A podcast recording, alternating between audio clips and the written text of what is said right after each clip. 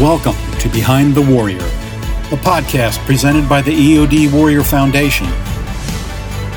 This series will focus on resources, interviews, and topics impacting EOD warriors, their families, and the military community at large. Good afternoon, Mike. How are you doing?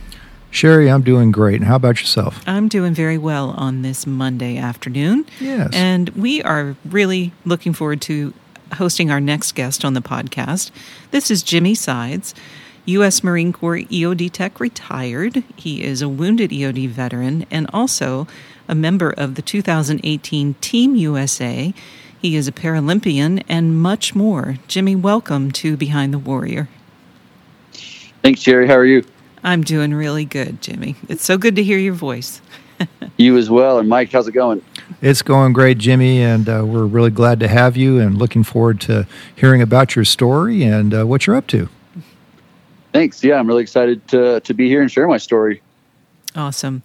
Well, before we get too far in the weeds here, Jimmy, we always like to ask if you can tell us a little bit about yourself, like where you're from, and ultimately what led you to choosing the military as a career. Yeah.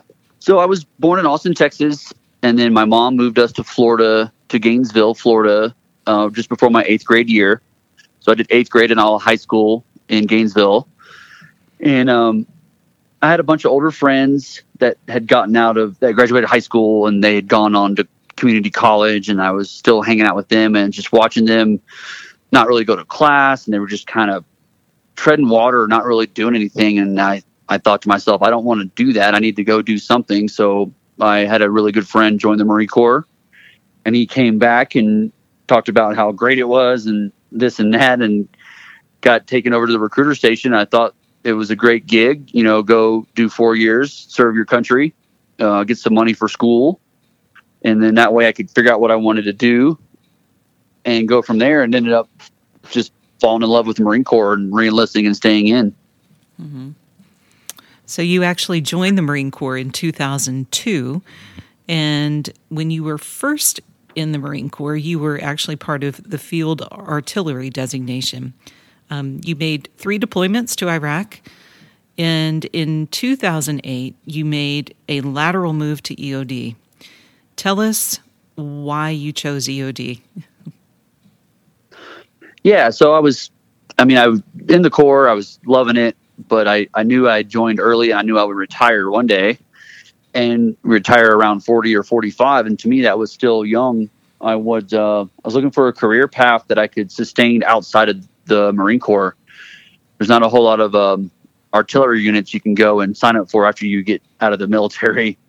It's not like the joke was like you should go sign up at your local artillery battery. That's not how it works. So I put in a package for crash fire rescue to be a firefighter, and then I put in a package for EOD and whatever, and I got lucky with the EOD one came back first, so that was my career path. And yeah, I figured I could get out and still work with explosives or demolition. There was life after the Marine Corps with that job. So That's what led me down the EOD path. And so you felt like you had a pretty stable future with choosing explosive ordnance disposal as your MOS at this point. Oh yeah. I felt I would have no problems getting a job on outside of the military once I retired. Mm-hmm. Right. Well, on your 5th deployment, it was a deployment that changed your life, and you were injured. Can you talk about that day, Jimmy, and talk about the injuries that you actually sustained? Yeah. So I just dropped you. Sorry. That's okay. I was it was my 5th deployment, my 2nd deployment to Afghanistan. I was an EOD tech. I was a team leader, and got stationed outside of Marja and Five Points in Afghanistan. And it was a relatively slow deployment compared to my first one. My first one I had done, I think me and my teammate, we helped dispose of over 100 IEDs in a 6-month period. And then the 2nd deployment, I had done 7 when I was injured. Mm-hmm. I remember it very vividly. It was a Sunday. It was around the time that we started pulling forces out of Afghanistan, U.S. forces out of Afghanistan, and trying to turning it over to the Afghanistan Army. So we still had some U.S. troops in the area, so we still had to do IED response. So we got a call from one of the Afghan National Army platoons that they had found what appeared to be an IED in the road up to one of their bases that used to be a U.S. forces base. So of course we roll out and go respond and try to figure out what's going on, and we find the squad leader for the ANA, that's the Afghan National Army. And we went to work. We knew where it was. We found it. We could sight it. We did what we do. We do perimeter checks, and then we go in with the robot. And we found the power source and the initiation device off on the side of the road, like every other setup usually had been.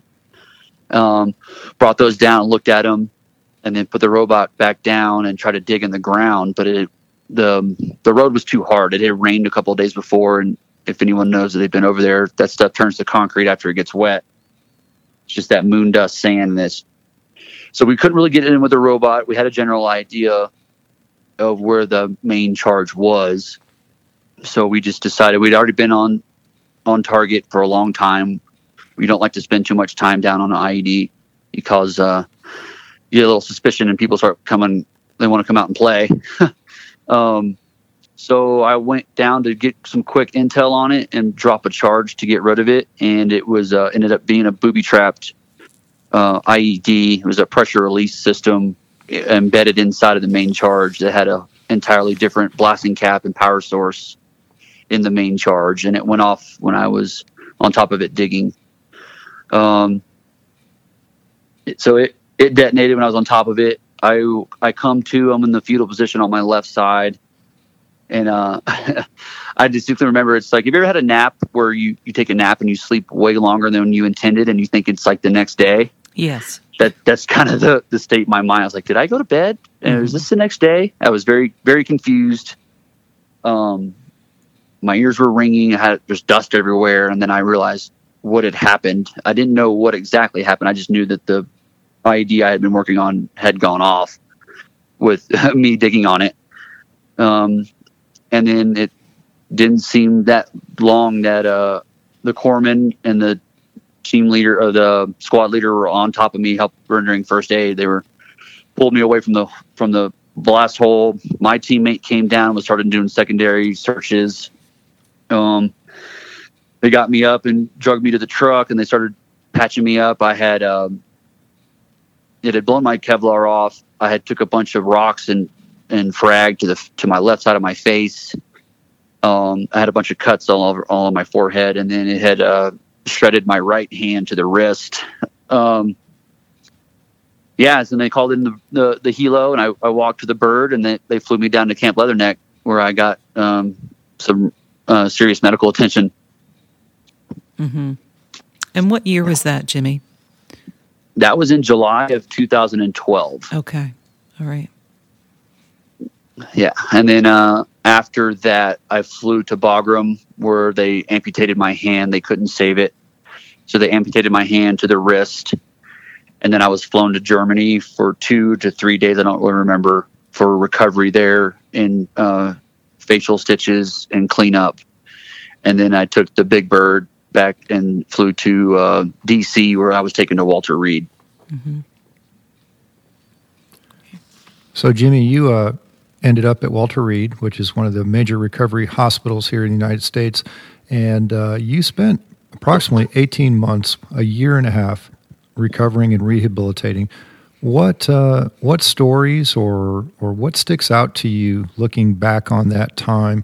How did you initially feel when you got there, and what kind of care did you get, and just what stands out to you? And also in our pre-call, you talked about that you felt like you were in sort of a hero bubble. What does that mean? Yeah, my time at Walter Reed was, I have no complaints. This time it was transferred over to the Walter Reed National Military Medical Center, which was the new Walter Reed. Mm-hmm. And I received the greatest care that you could from in the U.S. I was my arm was taken care of. I opted to get my the rest of my forearm amputated so I could fit into prosthetics. I ended up having surgery on my left eye. I have lost vision in my left eye. The blast pretty much crushed my macula and put some sear spots in the back of my retina.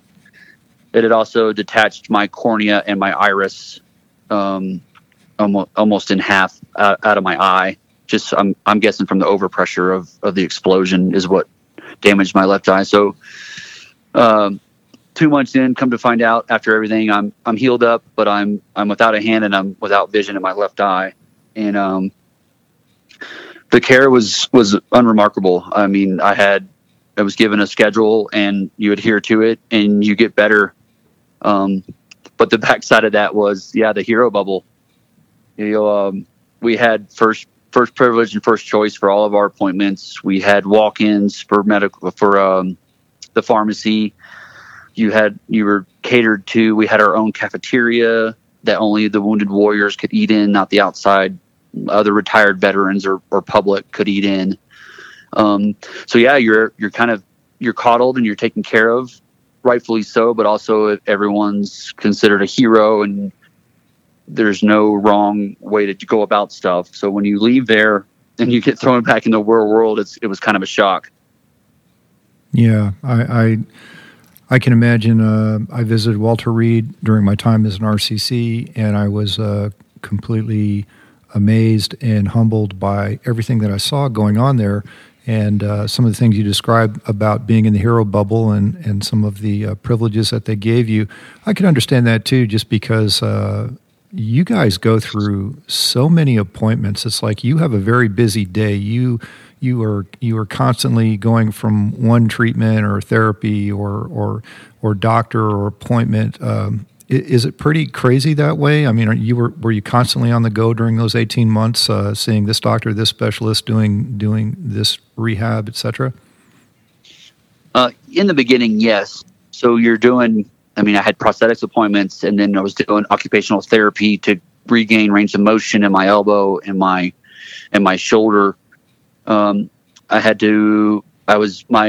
blast initially shredded my hand. It broke my radius and my ulna, and it also fractured my humerus. So I had a 7-inch metal plate put in my humerus. So I had to wait for that to heal. And then I had some elbow joint issues. And then I had some shoulder joint issues. So, and then also at the same time, my residual limb, we call it the nub, my forearm was healing and half of it had died from the skin grafting. It didn't take.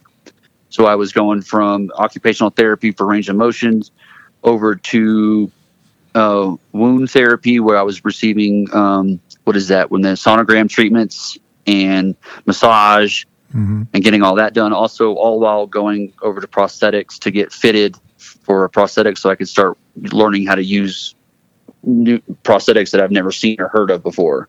All right. So the first 2 months I'd have anywhere from 4 to 8 appointments a week. Wow. And then in between that was just trying to stay upbeat and healthy mind and body. So I was working out. I was walking everywhere. I wasn't taking taxis or shuttles or anything. I was just trying to stay upbeat as positive as I could. Mm-hmm. So in your 18 months that you were there, you started to go through the process of your medical retirement from the Marine Corps, which was in 2014. And there was a lot of changes going on. So you were leaving the military, being medically retired, but you also married the love of your life in Miss Amy. And while there were many changes happening so fast, how did you juggle all that with leaving the Marine Corps and getting married? What was going on then towards the end of your stay? Yeah. So, looking back now, it came, leaving the Marine Corps part came pretty easy. I knew I wasn't going to be who I was. And I was fine with that. Life-changing event. There's nothing I could do. There's only just to stay positive and go forward. So in the beginning, Amy would come out and she would stay a couple days every month. She was fortunate enough that her bosses where she worked in California would let her fly all the way out to DC. And she would stay with me anywhere from 2 to 4 days and then go back home. And then we did that for 6-8 months, as much as we possibly could. We'd see each other. And then, it was at the end, it was 6 months, I mean, I was completely healed. I was in prosthetics. I was just kind of treading water, just waiting for the paperwork side and the military side to catch up and get all my stuff processed. So I was working out. I was mountain biking. I was just trying to stay active and still see Amy. We talked every day. And then I retired finally out of there and got in my truck and I drove across the country and went and moved in with Amy first thing in California. And that was in March or April of 2014. I was medically retired and got to go back to California to be with Amy. Well, Jimmy, one of the things that I have always admired about you is that you've always had sort of this kind of determined attitude as, you know, the injury wasn't going to stop you. Prior to your injury, you were always very active, both with outdoor sports and all kinds of activities, and you almost accepted it as a challenge to continue to move forward. And I just want to say how much I admire you for that. Thank you, Sherry. Yeah, it wasn't going to stop me. I mean, I've told you guys they called me paper cut at Walter Reed because I was the least injured EOD tech there. So I figured I still had three good limbs, and so I need to get out and do stuff and get after it for my brothers and sisters that weren't able to do those things. Jimmy, Sherry talked about that you had a love of outdoor sports. Did you know when you were rehabbing at Walter Reed and participating in outdoor sports rehab, is that something that was like burning inside of you to do post-injury, or did it come from something earlier? And how did your wife and your family encourage you to achieve your goals? No, I think it was just already inside me that, and like Sherry said, I took it as a challenge. I wasn't going to let one hand stop me from doing the adrenaline junkie stuff that I love to do, go fast, go surfing, do that fun X Games type of sports. And I didn't really know a whole lot about prosthetics. I knew there was prosthetic legs and limited prosthetic upper limb devices, but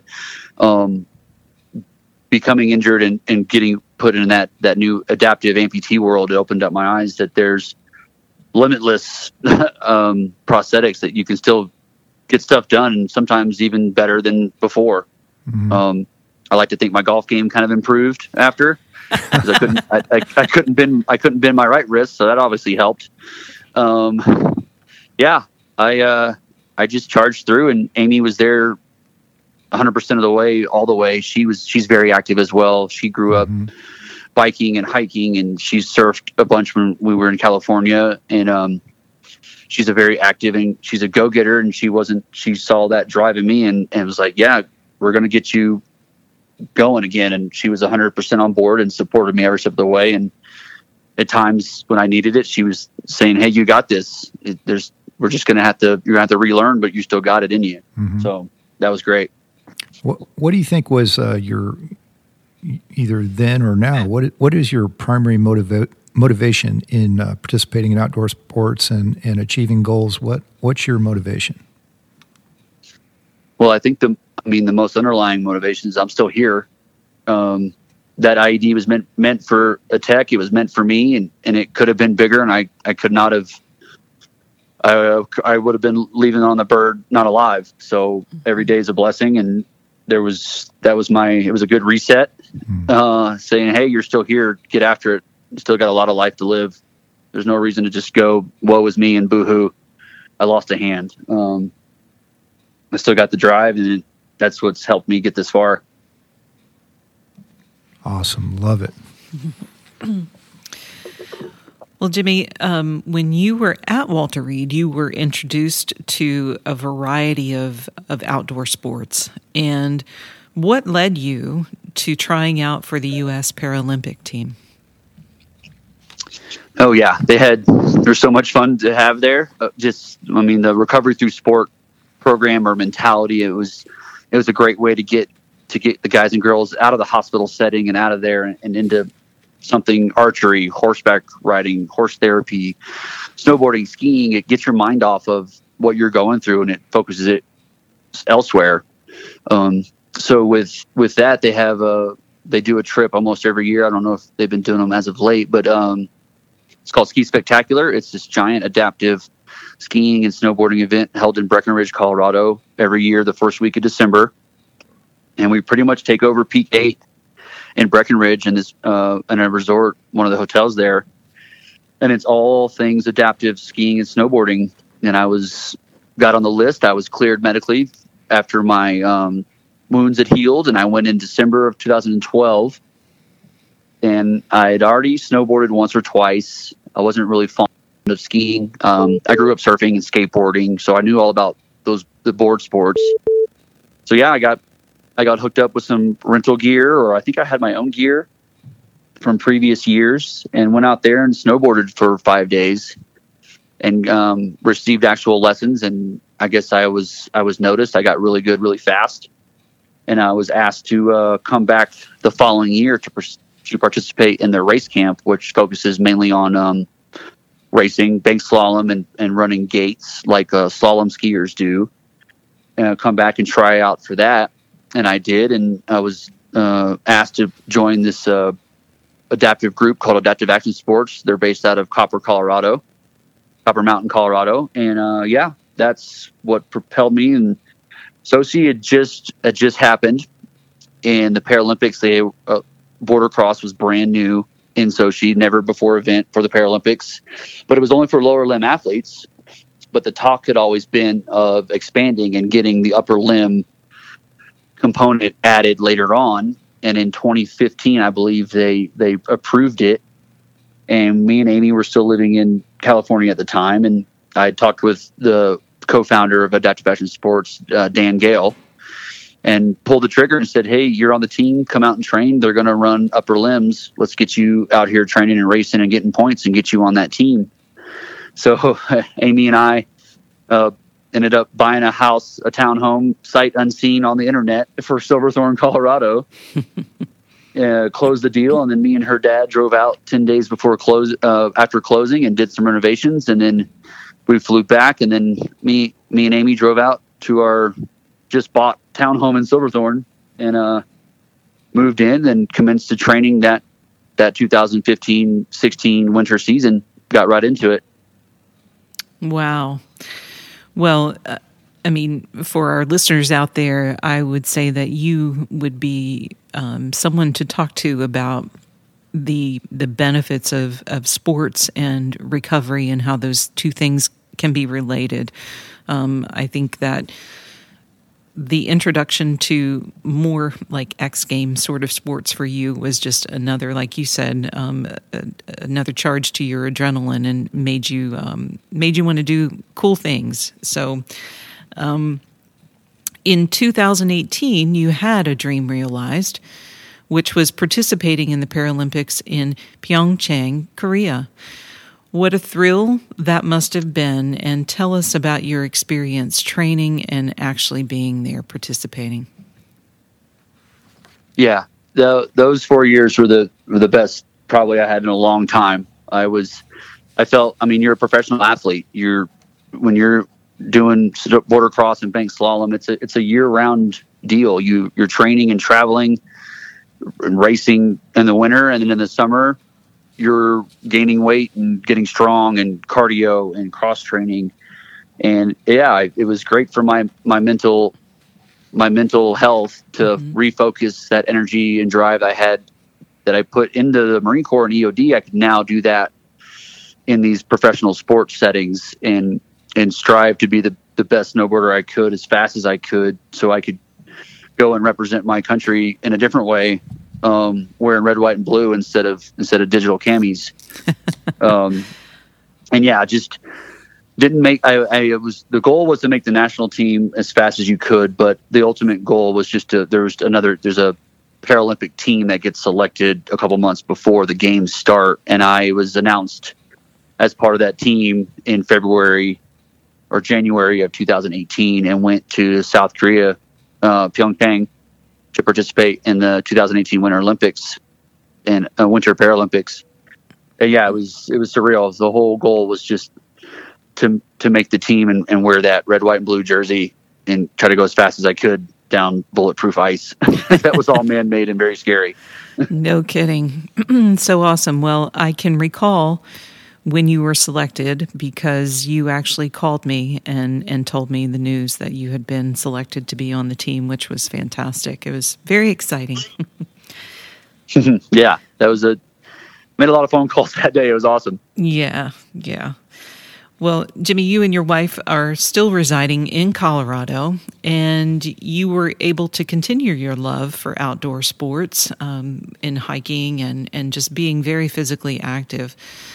Since your retirement, you have tried multiple avenues of finding the right fit for your lifestyle regarding jobs and finding a purpose. Were there struggles along the way? And if yes, what were they? Yeah, it was kind of a repeat of after retirement. I got done with, we finished the Paralympics, and then it was kind of what do I do now? We, Amy and I had our kid in March of 2017.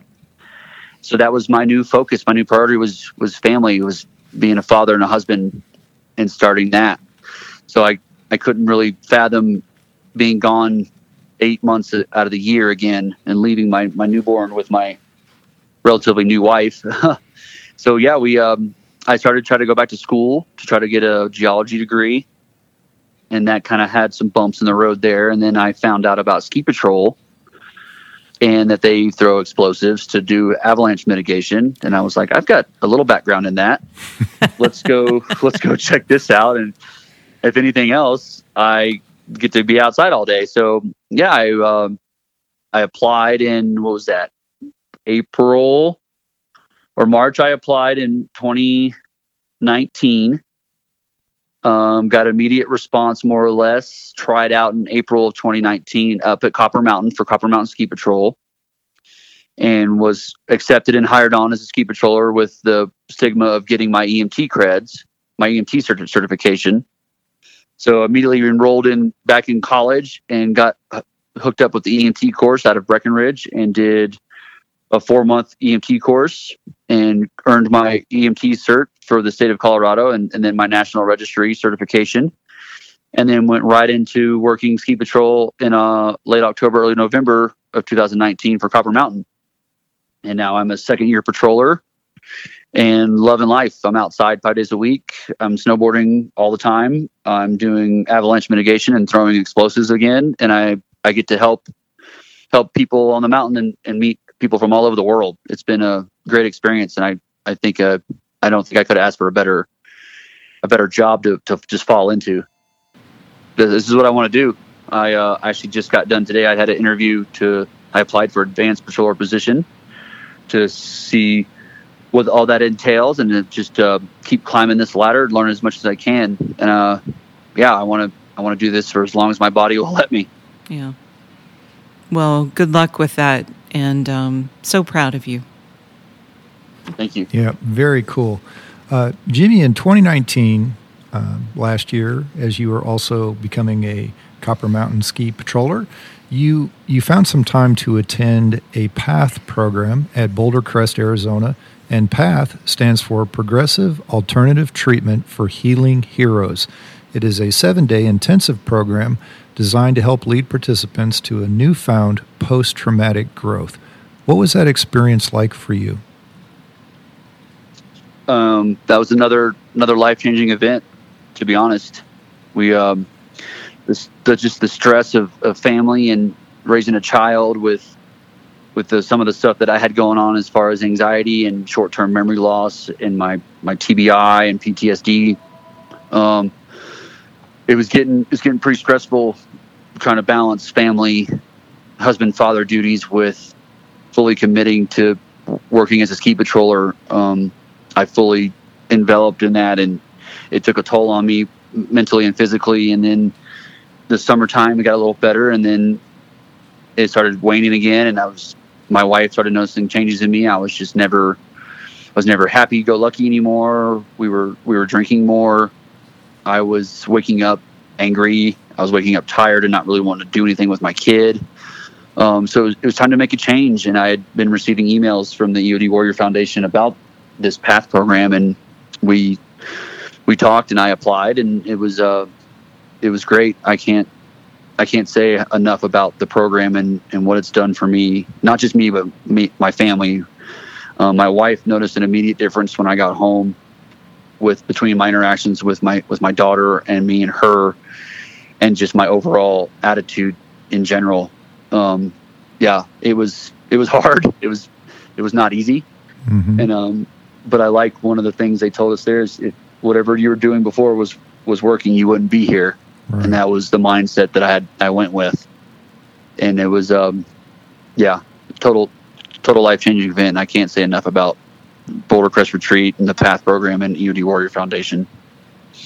How are you doing since you've attended, post-attending? It's been some months now, coming up on a year anniversary. And how are you doing now? How is the program still working for you? Oh, yeah. The techniques taught there, I'm still, my biggest one's meditation. I try to meditate almost every morning. I get most 5 or 6 days in. The breathing techniques and just how to approach things. I don't fly off the handle right away anymore. I take a breath and I think about what's going on, and it's completely helped with how I interact and talk with my daughter. Was the biggest thing. My patience is not there as much as it used to be before my injury, and I don't know if that's because of the injury and all the head and brain trauma that I sustained, but then also with just how me and my wife communicate. I'm listening more instead of just talking at her, and then being more receptive to feelings, which I don't know, a lot of guys tend to not show those, and I've been better about that, and that's been helping me with the daily struggles. What? Marine EOD Tech, you're all about your feelings. Now. Gotcha. So would you, if you had a fellow warrior who is struggling or first responder that is struggling, is this a program that you would recommend to them wholeheartedly? Oh, yes, highly. Another thing was there's no shame in asking for help. I mean, if you think you're at rock bottom, there's no other way to go but up. Might as well get that help and get out there. And it was 7 days. Like, if you can't buckle down and do 7 days, then I don't know, and you want the change, then you're just not going to do it. So right. Buckle down, get the help at 7 days, and it'll change your life. Mm-hmm. I mean, I don't know how many, couple hundred now, I think it's been going on years that everyone can attest that it's been life-changing in some way or another. Yeah. And I'm living proof of that as well. And what do you think of the follow-on program? I think they have a wonderful follow-on program that keeps you going. Would you say that's also very helpful? Oh yeah, so it's an 18-month program. Mm-hmm. You do the 7 days, and then it's a year and a half of online based with a book, and then you have your team, the guys and girls that you went to the PATH program with, or your new buddies. We talk once a week. I think we're coming up on we're going to stop doing that. We're going to start talking once a month. And then there's weekly online things you do to help reiterate what you learned. And it just helps with remembering what you went through. And I think that's the biggest part of this is what, you know, like people that go to, I don't know, AA, or they go seek psychiatric treatment. They do their whatever 7 to 21 days, and then they go back home and there's nothing to remind them. They fall back into the daily life and the struggles of everyday existence, and then they don't remember what they went through. So I think this online-based program is reiterating what you learned and why you were there, and that helps you progress more when you're not actually there. Yeah. Sherry and I have so much respect, admiration, and we know the program. We've partnered with Boulder Crest, and we think it's an amazing program, and I appreciate you sharing your story about that. Another question I have for you, kind of changing gears a little bit, is now that you're a ski patroller, which I think is just awesome, and what a great way to do what you love, being outdoors, and you still get to blow stuff up, so it's really cool. What are some of your challenges? What are the biggest challenges you face as a ski patroller? I mean, I just say it would have to be my adaptability, my amputation. I I'm not going to lie. There's some parts of this mountain that scare me. I'm trying to run a toboggan with a patient in it. Mm-hmm. But I had to overcome that. And it goes back to that asking for help. There's always a patroller there to come back me up. And we have ropes on all the toboggans that help slow down. We call it tail roping. And I just call for another patroller to come tail rope me and help me slow down the toboggan with the patient in it. Other than that, I think the biggest struggle is, I don't know if it's just my character or who I am, but a lot of people don't even see me as an amputee or adaptive. So they're asking me to like drive the snowmobile or do certain things. And I'm like, oh, I can't. And they're like, oh yeah, sorry, dude. And I'm like, don't be sorry. Mm-hmm. So I kind of take it as a compliment that I'm looked at as one of, I guess, an able-bodied person. Yeah. Mm-hmm. And then they forget that I don't have a hand. Yeah. Well, you said something that I think is really profound here, too, is that you aren't afraid to ask for help. And whether that's in any part of your life, I think that's something that a lot of people have difficulty overcoming. And, you know, you want to be independent, you want to be all of those things and not have to ask, but there are times in all of our lives where help is needed, and there is help out there, regardless of what situation you're in. Yeah, I learned a lot about that at Walter Reed, and then again with the PATH program. And then, you know, there's that's the whole stigma around of I can do it. I don't need help. I'm a strong-willed person, and that sometimes it's just not the case. There's never, you're not looked at as weak or different just because you need a little help, a little boost. And I can't preach that enough. Mm-hmm. Yeah. I mean, it would, the same thing would hold true for your 4-year-old daughter. If she needed your help, you would give her your help. You know, it's, oh, of course. You know, and I think as humans, we have a tendency to get into routines of resistance for help. And, we're all very willing to help each other, and also there's no weakness at all in asking for help. Right. Exactly. Yes. Yeah. Well, Jimmy, to this day, you are still very much a part of the adaptive sports world and are an ambassador for Move United. What is that like? It sounds like you've developed a lot of really cool relationships with folks. Yeah, so Move United is a nonprofit that helps people with disabilities get into any and every sport you can almost think of. They used to be called Disabled Sports USA, and now they have changed their name to Move United.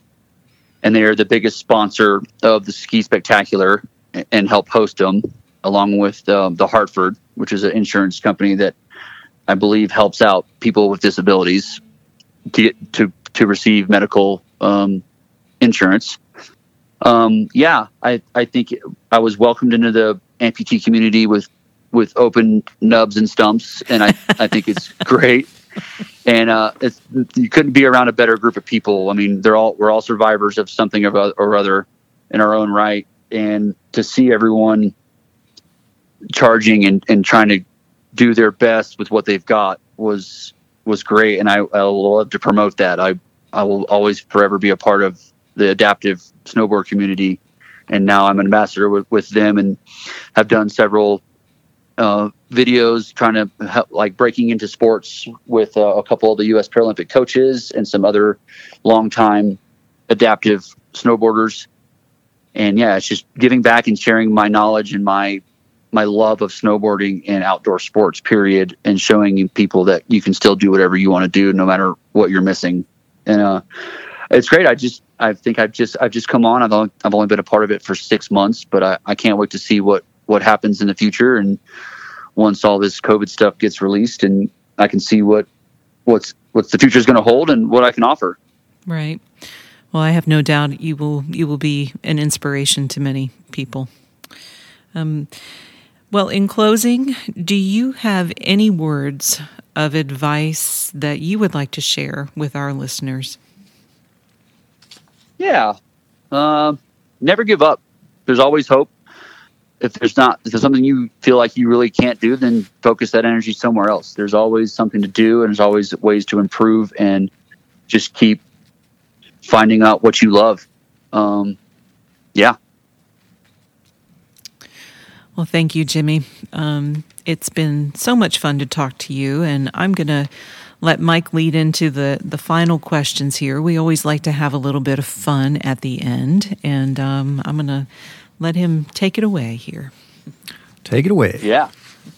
Jimmy, I really enjoyed talking with you today, and you're very much an inspiration to me in the things that you're doing and just giving back in your community and just being an example of what someone can do.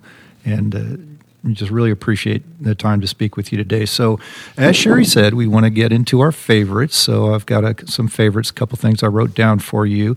Got to talk about 2018. You went to Korea, and what was your favorite dish in Korea when you were there? What did you find interesting? Oh, man. I didn't really leave it's not a compound, the Olympic Village very much. But when we did try to get out and get some authentic South Korean barbecue, mm-hmm. and that was just really cool. You go in, and they've got little tables, and they already have the little stoves right there, ready to cook all the meat, and we had to get some help, obviously, to order off the menu.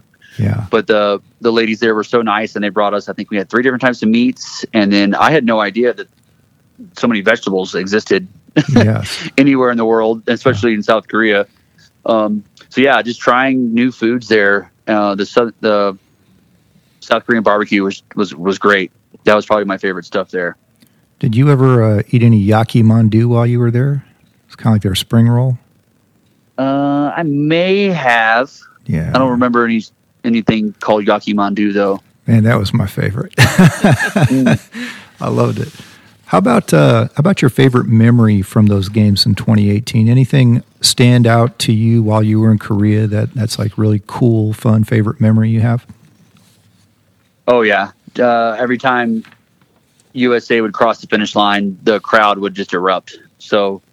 I mean, even if it was, I don't know if they knew what was really going on, but even time trials you'd come across and they would just be standing up, clapping and cheering and just seeing all the big stands. It was, and TV cameras everywhere. It was just surreal. It was awesome.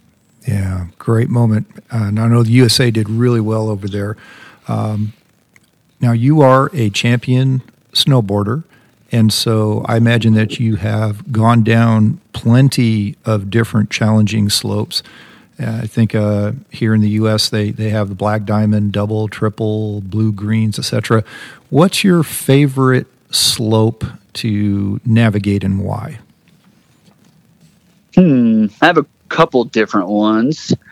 I like Tucker Mountain and Copper Mountain Resort a lot. It's a high alpine terrain. It's not groomed. There's rocks and stumps and bumps and tree stumps and all kind of craziness, and it's just fun to get up there and snowboard through that. And then my other favorite would just be hiking out to the Western Union Ridge and dropping in out there. It's above tree line, so it's all wide open. Mm-hmm. Yeah, a couple different ones depending on what I want to do that day, but those are probably my 2 favorite. I would imagine the rocks and bumps keep you definitely alert, because that must hurt when you hit that. Yeah. We call them shark fins. You hit a shark fin every now and then, you go down, and then you got to take your board or your skis and get them fixed. But yeah, you learn real quick on where the snow is and where it's not, so you just stay out of the not spaces. Nice. And the other thing that we also know about you is you love to fish, and so since you do love to fish, I would like you to tell us what is your favorite fish to catch and your favorite fish to eat. Oh, yeah. So I discovered fly fishing a year after we moved here. And then it became a great outlet for after my daughter was born, just to get when she would go down for a nap, and then Amy would go down for a nap, and I would go fish and just kind of forget about all the stresses of being a brand new father. So that was another thing I can say is recovery through fly fishing. It's just you and the river, and you're just focused on that indicator or that dry fly, and everything else just kind of disappears for that hour or however long you're out there. Mm. So yeah, I'm a very adamant fly fisherman now. I try to get out as much as I can. I think I like catching brook trouts the most. They're fun. They fight a lot. They don't like to be put in the net, and they're gorgeous fish. Yeah. Yeah. And then of course we eat all the rainbow trout up here at some of the local restaurants. And that's probably my favorite dish is the rainbow trout with like crusted pecans or walnuts usually on it. Yeah, that sounds delicious. That's what I got y'all hungry. Yeah, that's right. I am actually. I just ate lunch, but I could eat that again. Yeah, that's awesome. All right. Well, it has been so much fun to chat with you today, Jimmy, and catch up and see what's happening in your life. And we're very excited for what the future holds for you. And just wanted to say, give our best to Amy and Avery. Mm-hmm.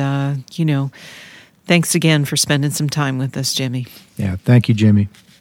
Yeah, of course. No problem. I really appreciate this opportunity, and I'm glad I could share my story and possibly help out other veterans. Absolutely. Yeah, we appreciate it too. Thanks again, and take care. Y'all as well. Bye-bye. Bye. Thank you for listening to our Behind the Warrior podcast. This series is provided to you by the EOD Warrior Foundation. To learn more, please visit us on Facebook or at eodwarriorfoundation.org. And don't forget to tell a friend.